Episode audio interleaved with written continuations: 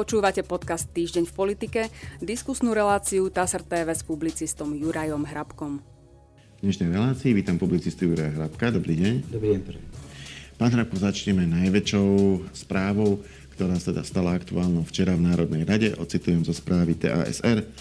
Národná rada v stredu prelomila veto prezidentky Slovenskej republiky Zuzany Čaputovej v prípade zákona o financovaní voľného času dieťaťa. Zákon schválilo plénum v pôvodnom znení, a odmietlo tak pripomienky hlavy štátu. Schválenie zákona ako celku podporilo 77 zo 142 prítomných poslancov. Za boli všetci poslanci Olano, zdržal sa len Juraj Krúpa. Zákon podporilo aj hnutie Smerodina. Prelomenie veta podporili aj nezaradení poslanci okolo Tomáša Tarabu a poslanci pôsobiaci v LSNS. Záboli aj poslanci, ktorí v tomto volebnom období odišli z klubu Olano, a to Romana Tabák, Jan Mičovský a Jan Krošlák. Klub SAS bol proti, poslanci Smeru SD sa zdržali alebo boli proti a poslanci pôsobiaci strane za ľudí sa pri hlasovaní zdržali, rovnako ako nezaradení poslanci okolo Petra Pellegriniho. Toľko správa TASR. Tak najprv toto rozhodnutie vyhodnoťme z toho politického hľadiska. E, čo prinieslo jednotlivým politickým aktérom? No niek- ako ktorým, ako ktorým. Niektorým prinieslo výhru a ďalším zase prehru. To je, myslím si, z politického hľadiska veľmi jednoduché. Z toho hľadiska vyhral Igor Matovič, to treba povedať, pretože on horlil za opätovné schválenie tohto zákona a vyhrali jednoducho všetci, ktorí hlasovali za ten zákon. A prehrali, no tak v prvom rade pani prezidentka Čaputová a spolu s ňou prehrali všetci tí, ktorí za ten zákon nehlasovali, ako aj časť médií, ktorá ich hnala do toho, aby to veto bolo prelomené. Tí všetci prehrali z politického hľadiska a z vecného sme podľa mňa prehrali všetci, pretože ten zákon nepovažujem za, dobrý. No, bolo to veľmi tesné, naozaj chýbalo len zo pár hlasov na to, aby prešli tie prípomienky e, Zuzany Čaputovej. E, neskôr Igor Matovič e, informoval, že dokonca to plánovalo podporiť aj niekoľko poslancov z poslaneckého klubu Olano, ak by to boli bývali spravili, tie pripomienky prejdú a ten zákon e, po schválení by vyzeral úplne inak. Platili by iba tie opatrenia, ktoré mali ísť do platnosti už teraz, to znamená tá rýchla pomoc, ale tie budúcoročné, e, tie by schválené neboli. E, nakoniec to bolo ale celé inak. Ako sa to vlastne podarilo vymanévrovať podľa vás, pánovi Matovičovi, že, že, to, že to nakoniec dopadlo no, tak, ako chcel? Dokázal presvedčiť vlastných poslancov, ktorí ľudovo povedané sa stávali najskôr na zadné, užívali si priazeň tej časti médií a potom jednoducho ich dokázal nejakým spôsobom prehovoriť. Cukli, zlakli sa, to ja už neviem, to je otázka priamo na nich alebo na pána Matoviča, akými argumentami ich presvedčil. Netreba pochybovať o tom, že boli silné, dostali zrejme ponuku, ktorá sa neodmieta, ako nás učí Vito, Don Vito. Uh, fakt je... Popreli sami seba, no tak ale veď Igor Matovič to zahral naozaj bravúrne tento kúsok. Hovorím, z vecného hľadiska to je zlé, ale z politického hľadiska je to jeho úspech. Či sa to niekomu páči alebo nie, tak to je. Pravda je taká, že že to, že to bol zákon lídra Olano, čiže v podstate by sa čakalo, že budeme mať podporu svojho poslaneckého klubu v takejto veci. E, ale ako, áno, bolo to tam otázne. Na druhej strane získal podporu poslancov, od ktorých by sa to nečakalo, e, a to konkrétne poslancov zvolených za ľudovú stranu naše Slovensko. Pretože e, ani tých necelých 50 poslancov Olano nedokáže sám moc statne schváliť nejakú legislatívu. S podporou sme rodiny už sú k tomu bližšie, ale s podporou aj týchto, týchto poslancov už majú jasnú väčšinu a bez problémov schvália. Ak sa na niečom dohodnú, tak to proste prejde. Moja otázka je, či tento hlasovací model má perspektívu, alebo bol jednorazový. To znamená, v tomto zložení schválili iba toto a ďalej už sa bude pokračovať inak, alebo sa občas stretneme s takýmto typom hlasovania v Národnej rade? Neviem, poviem, poviem úprimne, možno je jedno aj druhé. Istá vec, je, že to záleží od súdržnosti a stability vládnej koalície. Ak bude súdržná a stabilná, pripomínam, že má stále 88 hlasov, nebude odkázaná na hlasy iných poslancov, ktorí sa samozrejme môžu pridať, pretože poslancovi nemôžete zakázať, aby hlasoval tak, ako chce hlasovať, zakázať ani prikázať. To musí byť jeho rozhodnutie na konci dňa. Ale ide o to, ako bude vládna koalícia, opakujem, súdržná a stabilná. Pretože nedá sa povedať, že poslanci zvolení do parlamentu za Kotlebovci, ľudová strana naša Slovensko, im budeme teraz hovoriť, že vy nesmiete hlasovať, lebo nás je dosť a my si to odhlasujeme sami a vy sa tam zdržte, alebo proste čo, to takto nefunguje. Dôležitá je stabilita a súdržnosť vládnej koalície, čo je aj dôvod, pre ktorý to neviem odhadnúť. Že či to tak bude aj naďalej, alebo to tak nebude naďalej, to sa ešte všetko, všetko iba, iba uvidí. Jednoducho a treba si uvedomiť, aby sme neboli, alebo veľa ľudí nebolo sklamaných, že tekuté väčšiny vznikajú, zanikajú ad hoc. To znamená, že opäť je to iba záležitosť vládnej koalície. No a treba si uvedomiť hlavne teda to, aby ľudia neboli sklamaní, že parlament nie je žiadna vzorka, nie je žiaden výkvet, Elita. ale vzorka spoločnosti. Taký no, jednoducho ja... sme akých tam máme zastúpenie, nikto iný tých ľudí nevolil, iba my. Nie je to vzorka, je to priemer spoločnosti. No, fakt je ten, že ja keď som si robil trošku poriadok v tom, že akými väčšinami vlastne e, tento parlament schváluje jednotlivé legislatívy, našiel som viacero modelov.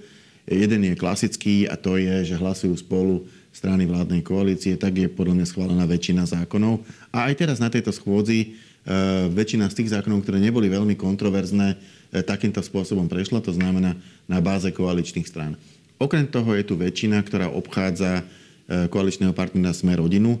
Takýmto spôsobom prešla napríklad reforma národných parkov alebo reforma zdravotníctva. Je to veľmi tesná väčšina, okolo 75-76 poslancov maximálne, ktorú ale vie teda vládna koalícia nazbierať spolu s niektorými nezaradenými poslancami. Ďalší hlasovací model je taký, ktorý pre zmenu obchádza stranu SAS, ten sme zažili včera a je to, je to model, pri ktorom e, sa, sa vlastne Olano spojí so Sme rodinou a s týmito poslancami zvolenými za LSNS. Iný ešte model je taký, e, ktorý, e, kde sa vlastne spojí väčšina koalície so Sme rodinou a s niektorými koaličnými poslancami. Aj tak prechádzajú niektoré zákony je to, je to proste už pravidlo, alebo bude vlastne sa skôr rozširovať tento VR možných hlasovacích modelov, e, alebo sa koalícia vráti k hlasovaniu takému tomu jednoduchému, že koalícia hlasuje spolu a opozícia to síce kritizuje, ale nemá do toho veľmi čo hovoriť. No to záleží práve od vládnej koalície a ja ten ďalší vývoj v nej si dokážem odhadnúť iba, iba tak, že nebude pozitívny, ale skôr negatívny. Teda opak by ma prekvapil, ale netrúfam si do toho hovoriť, že bude to takto alebo takto, že sa bude ďalej určite a samozrejme rozpadávať a nie, že sa budú dávať zase, zase dohromady. Tie ad hoc tekuté väčšiny, ktoré prípady ste spomínali aj vy, to nie sú ani modely, to sú naozaj ad hoc tekuté väčšiny, ktoré idú za jedným cieľom. Keď sa ten cieľ skončí a zákon buď prejde alebo neprejde, to už záleží od toho zloženia a pomeru v parlamente, tak jednoducho tá tekutá väčšina sa zase rozleje na podporu alebo nepodporu iných ďalších zákonov, ktoré prichádzajú do parlamentu alebo ktoré navrhujú priamo poslanecké kluby alebo poslanci alebo poslanecké výbory. To už je jedno. Čiže áno, dá sa tak fungovať, ale nie je to vôbec šťastné. Myslím, Boris, Kolár, Boris Kolár sa tak nejako vyjadril v tom zmysle, že v tomto tvorivom cirkuse sme povinní dovládnuť. No, tak veď áno, je to vyjadrenie Borisa Kolára, ja ho nebudem veľmi komentovať, lebo ani, ani nie je veľmi čo. On takisto podporil návrh nezaradeného poslanca, čo mu priamo koaličná zmluva, keď už toľko o nej hovoríme, zakazuje.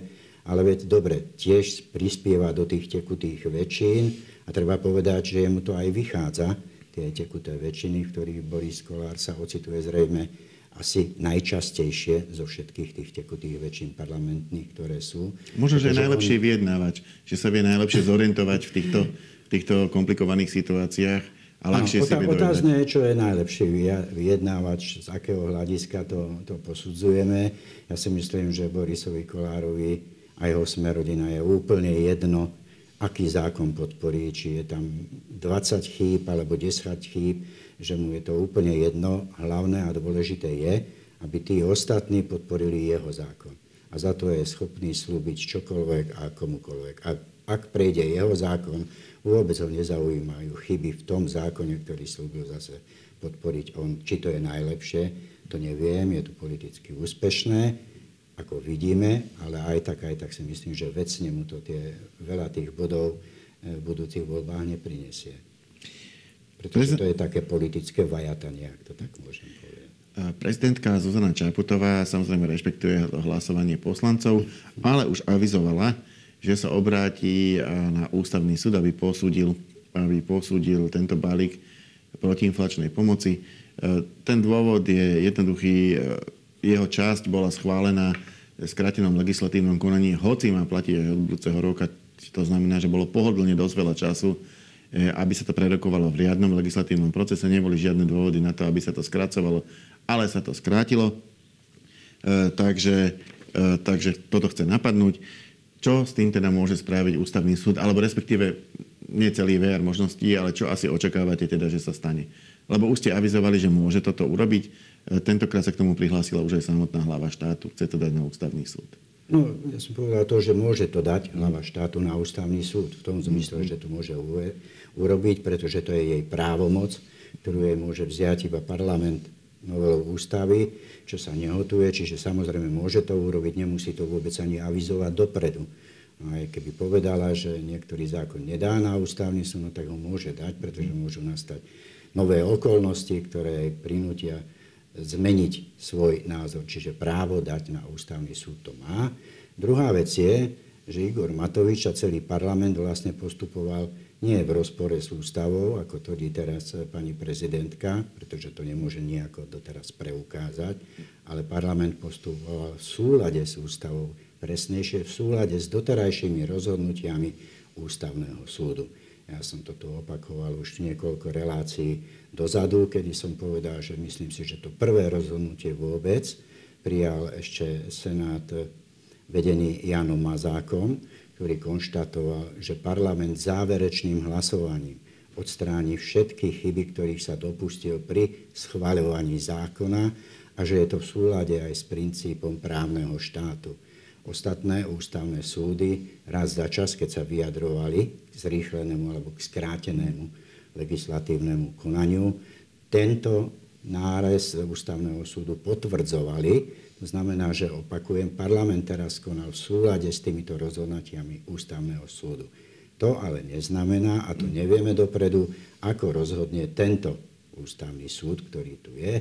V zásade má iba dve možnosti ak teda predpokladáme, že pani prezidentka napíše ten návrh, podá ho na ústavný súd a že ústavný súd vôbec bude o ňom rozhodovať, tak má potom v zásade dve možnosti. Buď potvrdí tie predchádzajúce rozhodnutia ústavného súdu a zanechá akúsi kontinuitu v tom rozhodovaní, alebo ho jednoducho prelomí. Prelomí to rozhodnutie a povie nám niečo nové. To, čo povie, tak to nevieme, neviem ja vopred, vopred odhadnúť, ale môže ho zmeniť od základu a môže povedať to, čo si aj ja myslím, pretože nesúhlasím s tými rozhodnutiami ani s tým Mazákovým senátom dlhodobo, odkedy to vyjadril, pretože ja nepokladám za správne to, že z bezprávia vzniká právo. Mm. A to je práve tento prípad, to je tak s ľahkosťou povedané, kedy jednoducho aj, pravi, aj parlament má rešpektovať a dodržiavať pravidlá. A nedá, sa to, nedá sa to všetko zamazať tým jedným hlasovaním. Musí niekto, niekto povedať, že porušil tie pravidlá, že bez rešpektovania tých pravidel nemôžu vzniknúť nové pravidlá v súlade s legislatívou, v súlade s normami. Veď pozrite sa, ak, parla, ak e, ústavný súd by povedal, to len špekulujem nad jednou možnosťou, že prišlo k porušeniu zákona v tomto prípade, parlament stále môže vypustiť zo zákona skrátené legislatívne konanie. To je zase jeho právomoc a jednoducho potom už nebude čo napadnúť. Poďme ďalej k tej vecnej rovine. Na jednej strane nesplnilo sa to, čo hrozilo, to znamená, že ľudia nedostanú žiadnu protiinflačnú pomoc. splnilo sa to, na čom sa na druhej strane zhodovala väčšina parlamentu. E, to znamená, že je správne, aby aspoň tie okamžité opatrenia, ktoré majú platiť už vlastne od prvého budúceho mesiaca, aby boli schválené, aby ľudia dostali nejakú podporu, lebo tie ceny naozaj, naozaj rastú. E, popri tom sa ale stalo to, e, s čím nakoniec súhlasila väčšina parlamentu, ale bolo to veľmi polemické. Schválili sa aj tie opatrenia, ktoré majú platiť od budúceho roka. A tam je obrovské množstvo výhrad. Ja tu mám poznamenané, e, poznamenanú správu, ktorá sa týka reakcie z MOSu. Mestám a obciam sa nepáči, že e, zvýšenie toho daňového bonusu, ktoré má platiť od budúceho roku, ide v podstate na ich úkor, keďže, keďže daň z príjmu je, je príjmom obcí, takže čo sa pridá na daňovom bonuse e, rodinám, to sa uberie z príjmu obciam, mestám a obciam. K tomuto dali takéto vyjadrenie. Rozhodnutie poslancov Národnej rady berie Združenie miest a obcí Slovenska na vedomie s tým, že už pomerne krátky čas v realite ukáže, že jeho výhrady a rizika neboli len strašením, ale hrozbami, ktoré takto parlament uvalil na mesta, obce aj samozprávne kraje. Uviedol to pre TASR ústredný riaditeľ kancelárie z MUSu Michal Kaliňák. Parlamentná väčšina zároveň ukázala, že dodržiavanie legislatívneho procesu a ekonomická predvídateľnosť pre ňu nie sú dôležité, vyhlásil. E, takže na túto, špeciálne na túto obsahovú časť e, a na tieto výhrady z MOSu by som sa vás opýtal, je to opodstatnené, bude mať MOS problémy na budúci rok? Problémy budeme mať všetci. Nevidím dôvod, prečo by ich nemal mať e, SMOS. Respektíve mesta a obce, samozprávy. No ale aj každý jednotlivec bude mať e, problém, okrem teda tých, ktorých sa zvykne hovoriť, že žijú na vysokej nohe alebo sú vo vedení, vo vedení štátu. Samozrejme, tie problémy sa dotknú aj preto. To, ja viem, že je zaužívaný ten výraz, e, je to ale mýtus povedať, že tento zákon je nejaký protiinflačný balíček to s protiinflačnými zásahmi nemá absolútne nič spoločné, obzvlášť ak povieme o tých opatreniach, ktoré nadobudú účinnosť už teraz. Skôr by som nehovoril veľmi o tom, či nadobudú účinnosť tie od 1. januára, pretože tam je dostatočný priestor, aby ústavný súd rozhodol, či účinnosť toho zákona pozastaví alebo nie.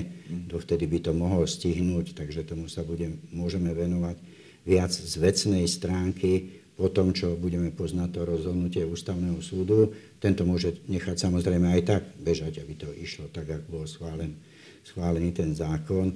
No ale to, ako sa robí protiinflačná pomoc, tak to je skôr vidieť v okolitých našich susedných štátoch alebo zvyšku európskych alebo svetových štátov, ako má vyzerať protiinflačná pomoc. Toto, čo bolo schválené, nie je žiadna protiinflačná pomoc, ani prorodinná inflačná pomoc. Ja to budem neustále opakovať, je to pomoc pre rodiny s nezaopatrenými deťmi, to znamená ani nie pre všetky rodiny, ako sa to predáva. No ale, viete, k presadzovaniu toho zákona patrí sa aj vplývať aby presadzovateľ vplýval istým spôsobom a rozprával rozprávky či už do médií alebo svojim politickým partnerom. Musí byť okolo toho nejaký ten oblak. Samozrejme, že z MOS, ak by sme predsa len povedali, že tie opatrenia nadobudnú účinnosť a budú platiť, na to doplatí, problém je ale v tom inom, že na to nedoplatí z MOS, ale na to doplatia tí ľudia, ktorí v tých jednotlivých obciach a mestách bývajú nie ako taký. No ono to, e, mne to prípada ako istá forma e, solidarity, lebo e, peniaze sa pridajú rodinám s deťmi, ale odoberú sa samozprávam a samozprávy to predpokladom prenesú na všetkých. To znamená nielen na rodiny s deťmi, ale aj na rodiny bez detí, rodiny s odrastenými deťmi a tak ďalej. E, to znamená, nakoniec sa týmto transferom čas peňazí zo všetkých možných rôznych rodín e, presunie e, k tým rodinám, ktoré majú deti čo by v podstate mohlo byť v princípe e, v poriadku z hľadiska solidarity. Samozrejme, ak to beriete z, tohoto, z tohto uhla pohľadu, tak áno, je to tak. Ja sa len pýtam, aká pomoc pre tie rodiny s nezaopatrenými deťmi to bude, keď nebudú mať kam tie deti dať. Do škôlky, do školy, keď ich nebudú mať kde umiestniť. Aká to potom bude pomoc pre tie rodiny s deťmi? Ak to samozprávy nezvládnu. No samozrejme, no za čo budú tie samozprávy rozširovať škôlky, stavať škôlky a ďalšie veci? Budú si s tým musieť nejako poradiť, ale budú musieť lepšie narábať s financiami, ale nech už robia to, či ono, žiadne zázraky od toho nemôžeme očakávať. môžu sa zadlžiť, možno im štát poskytne nejakú bezúročnú požičku, ja neviem čo, ale jednoducho tak či onak prenesú to na tých ľudí, ktorí v tých jednotlivých obciach a mestách bývajú. To sa inak nedá urobiť, aby tí ľudia na to nedoplatili. Poďme k ešte jednej inej téme, ktorú som si poznamenal. Ministerka spravodlivosti a bývalá podpredsednička strany za ľudí Mária Koliková vstúpila do SAS. TAS to potvrdil hovorca SAS Ondrej Šprlák. Strana má k 20. júnu 255 členov. Pondelok 20. júna bola prijatá za členku SAS Mária Koliková a s ňou aj ďalšie štyria ľudia, ale to nie sú tí istí, ktorí e, s ňou odišli e, zo za ľudí. Povedal pre TASR Šprlák.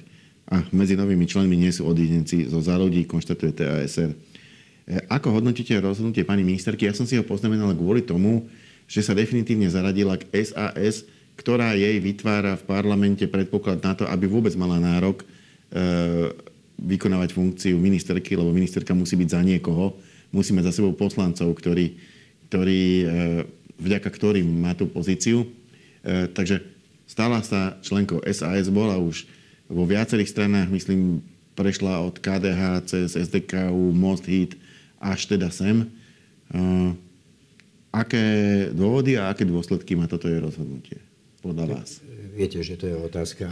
Aj dôvody je otázka na ňu, ale, ale dôsledky, ale dôsledky ten, môžete odhadnúť. Hej, ten, ten argument celkom nesedí, že by potrebovala podporu e, so svojím vstupom do SAS, podporu SAS, pretože SAS tú podporu má. Hmm. Odkedy, odkedy prešla aj šťasťou poslaneckého klubu za ľudí, tak sa sa vyjadrilo tú podporu a prikrylo ju tými svojimi v úvodzovkách povedané ochrannými krídlami, čiže SAS za ňou, za ňou stojí. Myslím si, že Mária Koliková takto rieši svoju politickú budúcnosť, alebo ak chcete politickú kariéru, vie, že ako nečlenka strany by mala o mnoho horšie východzie pozície do budúcna. Tu nehovorím o tomto volebnom období, tu je prikrytá SAS, ale zrejme chce pokračovať v politickej práci aj v budúcnosti, tak potom je prirodzené, že hľadá stranu. Puč strane za ľudí sa jej nevydaril, tam politicky prehrala s Veronikou Remišovou, no tak hľadá si iné krytie. Myslím si, že to je ten dôvod, že chce pokračovať v politickej kariére a preto vstupuje do strany, čo je úplne normálne a prirodzené. Teda bude, trochu na, bude metúce, asi na kandidátke SAS. Hej, trochu, trochu je metúce samozrejme, že zo strany za ľudí prejde do strany SAS, keďže ich programy neboli veľmi, veľmi spoločné, ale tu, tuto ten... nikoho, nikoho nezaujíma. Videli sme onaklejšie prestupy zo strán do strán, bez ohľadu na politický program tej strany. Tak to si myslím. Mm, ja by som k tomu dodal toľko, že, že mne prípada pani Koliková ako niekto, kto sa venuje vyslovene agende spravodlivosti. V princípe je veľmi nezáleží na tom, či tú agendu bude robiť v drese KDH, alebo SDKU, alebo Mostahit, alebo za ľudí, alebo SAS. Zase e, v tom, ako tú agendu rieši, nemusíme teraz hodnotiť, či dobre alebo zle, ja tam istú kontinuitu vidím. Neviem, či to viete potvrdiť alebo vyvrátiť. Proste e, rieši si toto a, a to stranické krytie asi berie ako takú politickú nevyhnutnosť. No tak je to politická nevyhnutnosť. Ak chce byť politika, aby mala stranické krytie, aby bola členkou strany, to jej môže iba pomôcť, nie ublížiť. Veď uvidíme, ako si tam sadne potom. Tie časy nebudú vždy také rúžové ani v SAS, ako sú teraz, keď deklarujú jednotu, to sa uvidí pred voľbami potom, kde nastane istá tlačenica ako vždy a v každej strane, aby niekto nemyslel, že iba proti SAS tomu hovorí. Áno, no, pani Koliková je advokátka, e, predsa venuje sa, venuje sa právu, na ministerstvo spravodlivosti ju zavolala pani Lucia Žitňanská, keď sa stala ministerkou spravodlivosti. Aj pani Kolíkovej sa tam zrejme zapáčilo, zapáčila sa jej tá práca a chcela by v tom pracovať ďalej. Samozrejme, už dobre pozná za tie roky rezort, čo je jeden z mála predpokladov na to, aby ho viedla aj naďalej, ale predsa len nemusela by sa naďalej učiť. Čiže nechcem povedať, že bude ministerkou spravodlivosti doživotne, to určite nie, ale mám pocit, že tá práca sa jej páči a že by chcela pri nej zotrvať čo najďalej a preto robí, áno, isté, že aj politické kroky, pretože je to politika, aj politické kroky, aby mohla v tej funkcii vydržať čo možno najdlhšie, pretože ju baví a pretože ju robí takisto si odpustím a nebudem teraz hovoriť, či zle alebo dobre. Ďakujem pekne, to bola posledná otázka a posledná odpoveď našej dnešnej diskusie. Ja za ňu ďakujem publicistovi Jurajovi Hrabkovi. Ďakujem za pozvanie a my sa s pánom Hrábkom opäť stretneme na budúci týždeň. Dovidenia.